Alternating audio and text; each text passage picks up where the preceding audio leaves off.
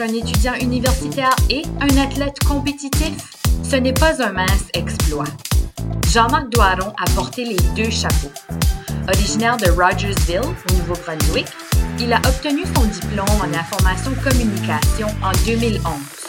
Pendant son parcours, il a aussi été un fier aigle bleu en athlétisme et en cross-country.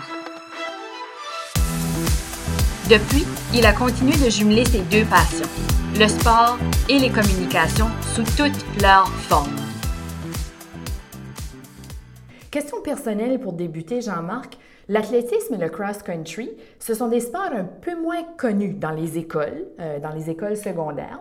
Alors, comment ce sport s'est-il présenté à toi dans ta vie?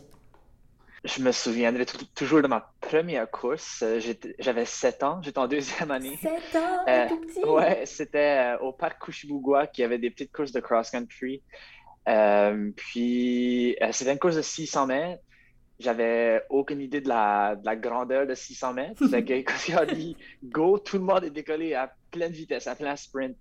Euh, puis j'étais pas le premier, j'étais, j'étais comme qu'est-ce qui se passe? pourquoi est-ce que je gagne pas? Euh, mais après 100, 200 mètres, euh, les gars autour de moi commencent à ralentir, puis moi j'ai continué. J'ai fini par, par, gagner la course.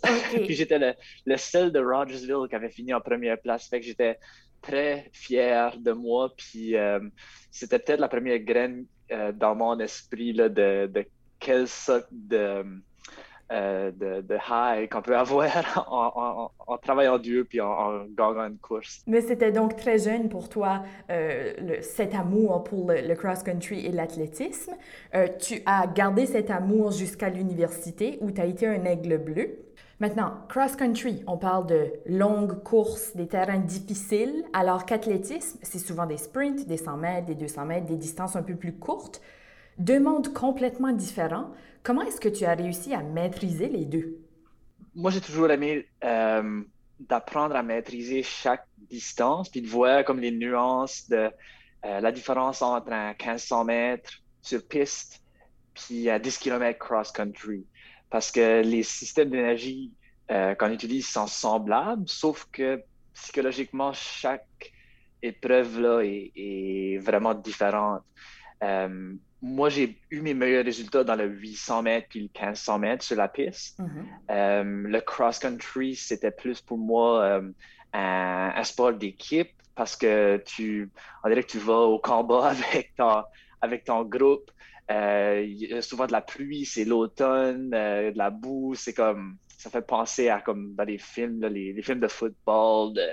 il y, a comme quelque chose de de, vraiment comme compétitif euh, qui, m'attirait beaucoup dans, le, cross-country. Euh, puis là, quand l'hiver arrivait, ben, c'était le temps euh, d'aller à l'athlétisme, qui étaient des choses à tenir plus rapides. Puis là, on, rejoignait les, sprinters, puis les sauteurs, puis les, lanceurs. Ça fait que la, famille s'élargissait, puis je, trouvais que les deux se complimentaient vraiment bien. Là. Donc là, tu n'as pas seulement été un aigle bleu, tu as aussi été un étudiant. Tu avais un baccalauréat à compléter pendant ce temps-là. Est-ce que tu savais que tu voulais étudier en infocom? Euh, depuis quand? comment est-ce qu'Infocom s'est présenté à toi? Euh, moi, j'ai commencé en, philosophie. C'était ça euh, mm-hmm. en, premier lieu. Puis là, après une année ou deux, j'ai découvert des, le format de langue entrevue audio euh, ce qu'on écoute beaucoup dans les podcasts, c'est temps ici d'apprendre vraiment à avoir une conversation de comme une heure là, avec quelqu'un, de vraiment apprendre à le connaître. Puis, euh, ça fait que j'ai découvert ce, genre de format-là. Puis, euh, quand je me suis informé sur qu'est-ce qui était la meilleure formation que je pouvais avoir pour me rendre là, c'est là que j'ai comme appris de l'existence d'Infocom j'étais, je, commençais de zéro. Je n'avais pas été un gars qui avait grandi en, suivant les nouvelles trop ou en m'intéressant particulièrement au monde des relations publiques. Mm-hmm. Euh, ça fait que j'ai vraiment commencé de, de la base. C'était tout à apprendre de, mm-hmm. zéro pour moi. Euh, puis ça a été vraiment un plaisir de. Euh, ce que j'ai le plus aimé, c'était d'apprendre à connaître les autres personnes qui étaient dans la classe avec moi, qui avaient une passion pour l'actualité, euh, des noms comme euh, Mathieu Wakomo ou Pascal Resnog, puis je voyais ces gars-là qui, euh, qui connaissaient l'actualité vraiment de, comme derrière leur main depuis ce qui était des, des petits gars. Pendant que toi, tu faisais ta course à Kushibukwak, eux, peut-être qu'ils lisaient les journaux. là. C'était probablement ça. Ça fait que euh, de, de, les voir aller puis de, de me dire comme, wow, comme il excelle dans ce domaine-là. C'est un peu comme quelqu'un qui, euh, qui au hockey, euh, tout d'un coup découvre des, des gars du, du, junior ou du, euh, du professionnel, puis qui sont comme ouf, ils ont travaillé fort, puis ils connaissent, puis ils sont bons. Mm-hmm. Puis peut-être que je pourrais me rendre là un jour moi aussi. Ça fait que c'était un peu ça l'expérience pour moi là, de, de, découvrir Infocom, puis le, le monde de l'actualité puis des communications. Et c'est pour dire qu'on a vraiment une, une brochette d'étudiants qui nous parviennent de différents horizons, de différentes régions géographiques aussi, que ce soit de l'Afrique, du Canada, de l'Acadie, du Québec, peu importe, mais aussi avec différents intérêts. Maintenant, gérer la vie étudiante et la vie sportive, ça n'a pas dû être facile pendant, pendant ton bac.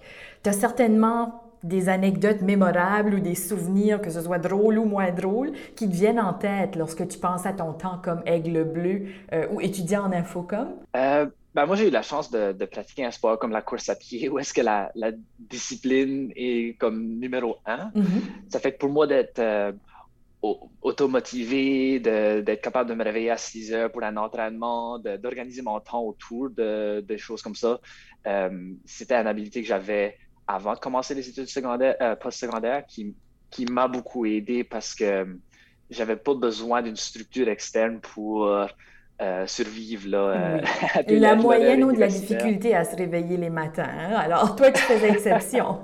C'est ça. je pense qu'une. Je, je, me souviens, j'étais au, au, Jeu de la francophonie mondiale en, en 2009. C'était au plein milieu d'un semestre universitaire en fin septembre. Mm-hmm. J'ai quitté le pays, j'étais au Liban pendant deux semaines. Euh, ça fait que j'ai pas assisté à mes cours. J'essayais de comme suivre le curriculum à distance, mais je me souviens que euh, j'avais un, un, travail qui était dû à une telle heure, puis là, il y a les heures, je pense que c'est sept heures de différence. Oui. puis là, l'Internet où est-ce que j'étais fonctionnait pas, puis je me souviens d'être de, de, une grosse panique pour, euh, pour rendre mon, mon devoir comme à temps. Euh, puis je pense que finalement, j'avais arrivé, euh, j'avais réussi. J'avais comme cinq minutes, mais c'était comme, c'était une grosse panique. oui, j'imagine. Bravo pour cette implication, bravo de, de t'être rendu au, jeu de la francophonie avec un gros F, bien sûr.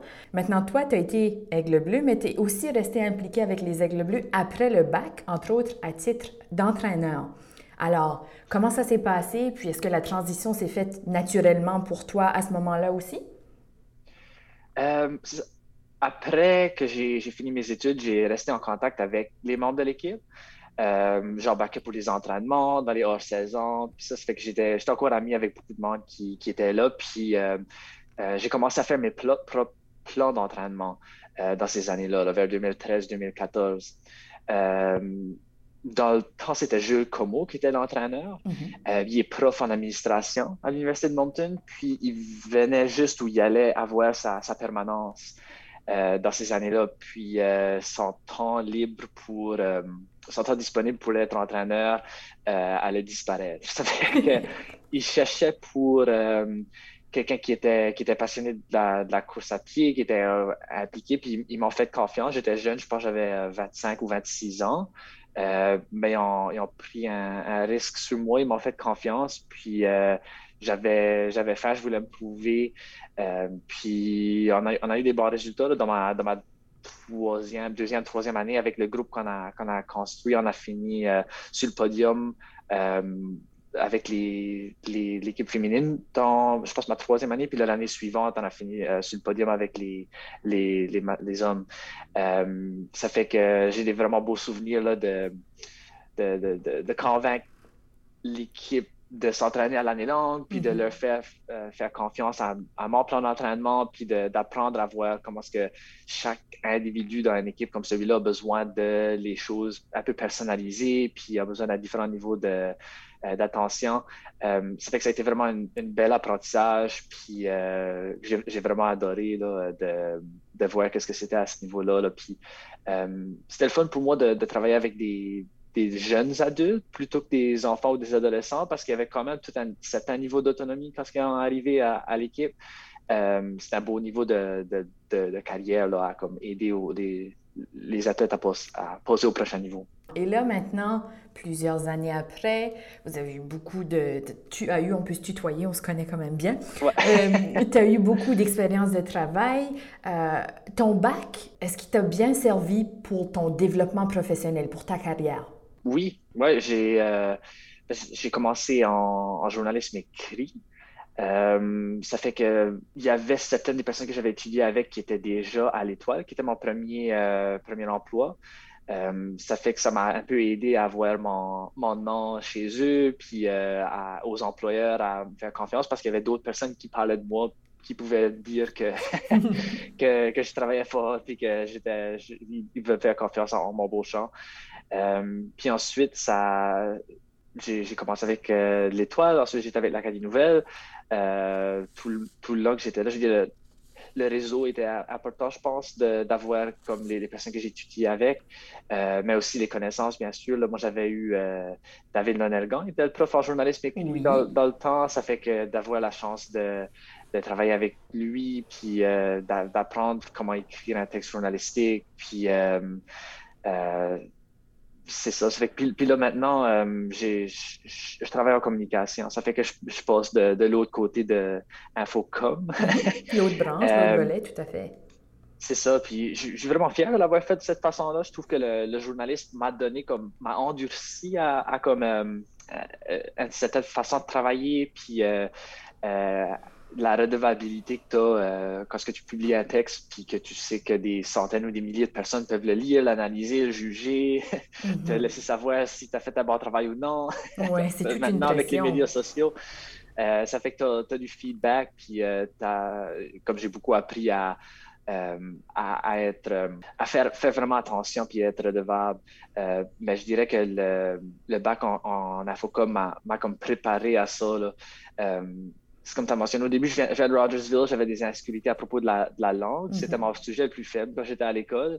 Euh, ça fait que de, je, me souviens, j'étais vraiment très fier de ça, euh, d'avoir décroché des emplois en journalisme parce que je pense que si tu m'avais connu quand j'étais adolescent, euh, j'étais plus un gars de, de, sciences, de sport, puis de langue dernière, sauf que j'avais toujours été un gars qui lisait beaucoup, j'aimais beaucoup des romans. Mm-hmm. Puis c'est ça, ça n'a pas été pour Infocom. Euh, euh, d'apprendre à user Antidote, de travailler avec mes profs pour m'améliorer, euh, puis de, vraiment comme prendre ça au sérieux, là, puis de juste de, voir que la langue, c'est quelque chose qui peut s'améliorer. c'est comme un muscle qui s'entraîne, puis je pense que l'erreur que j'avais quand j'étais très jeune, comme adolescent, c'était de penser que c'est quelque chose qui peut se changer dans l'espace d'un cours ou d'une mm-hmm. journée ou d'une semaine, ou dire comme Ah, je suis pas bon dans la langue, moi. C'est juste moi. Puis c'est complètement faux. Comme si tu regardes euh, une perspective de quatre mois, un peu comme quand on ferait dans le sport, de dire comme OK, je vais faire un bloc d'entraînement quatre mois. Est-ce que je me suis amélioré dans mon français quatre mois? Qu'est-ce que je peux faire pour. Euh, euh, pour faire des exercices de langue. Puis c'est ça que j'ai trouvé, là, de travailler avec Antidote, puis travailler avec des, des profs à l'université, d'avoir leur feedback. ça m'a vraiment ça a vraiment fait une énorme différence pour que je puisse embarquer avec euh, l'étoile puis l'Académie Nouvelle. Puis j'ai trouvé qu'avec l'Académie Nouvelle, là, ils m'ont offert comme un, autre niveau d'encadrement puis de redevabilité là, où est-ce que zéro erreur est, permise, là, vraiment de parce que c'est un produit qu'il faut qu'il soit mis euh, euh, au public. Il faut que ça soit complètement professionnel. Puis pour finir comme au, plus haut degré, ça fait que euh, de là, j'avais, encore un autre niveau, je dirais, là, à, passer une fois que j'ai, embarqué sur le, marché du travail. Euh, mais j'aurais j'aurais pas été capable de faire si j'avais pas passé mes, mes 4-5 ans avec, euh, avec. Et l'analogie du sport, que la langue, c'est comme un muscle, c'est vraiment bien. Ça, ça, fait comprendre que oui, on peut s'améliorer, puis euh, en 4 ans, on peut certainement évoluer. Et pour terminer, si tu veux bien, on va se remettre dans un contexte universitaire. On termine avec un quiz éclair, d'accord? Okay. clair, ça veut dire tu me donnes le, premier mot qui te vient en tête ou la première réponse qui te vient à l'esprit sans trop y penser. C'est pas des questions académiques, c'est pour apprendre à mieux te connaître comme personne. Pas besoin d'être nerveux. T'es prêt? Je suis prêt. Es-tu un couche-tard ou un couche-tôt? Tôt, j'ai deux enfants. Le matin, café, jus ou eau? Euh, café, mais j'attends une heure et demie. Oh, pour les- apparemment que ça te permet d'éviter un crash l'après-midi. très bien, bon à savoir. Conseil d'expert. Quel était ton numéro de, de gilet ou de dossard quand tu étais un aigle bleu? Euh, on n'avait pas de numéro, mais mon, mon numéro à moi, c'est 14. 14. Brendan, Brendan Shanahan. Super. Hiver ou été, Jean-Marc? Été. Été. Chien, chat ou aucun? J'ai deux chats, mais je suis un gars de chien. Et finalement, dernière question, mais non la moindre. Bleu ou or? Or. Or. Super. Écoute, Jean-Marc, ça a été un plaisir de prendre de tes nouvelles. Ton parcours est super intéressant, super unique pour les futurs aigles bleus, pour les jeunes qui ont une passion pour le cross-country, pour l'athlétisme ou pour les sports en général. Euh, on est vraiment content de, de savoir où tu es rendu côté personnel et professionnel. Et puis tu montres que, bon, Infocom, ça peut nous amener à, à- à différentes places. Et c'est, euh, ça a été un plaisir de jaser avec toi aujourd'hui. Alors, merci beaucoup. Merci, Nathalie. Et pour ceux qui écoutent, si vous avez aimé cette capsule, elle fait partie d'une série réalisée pour célébrer les 40 ans du programme d'information communication. D'autres capsules sont disponibles sur Spotify.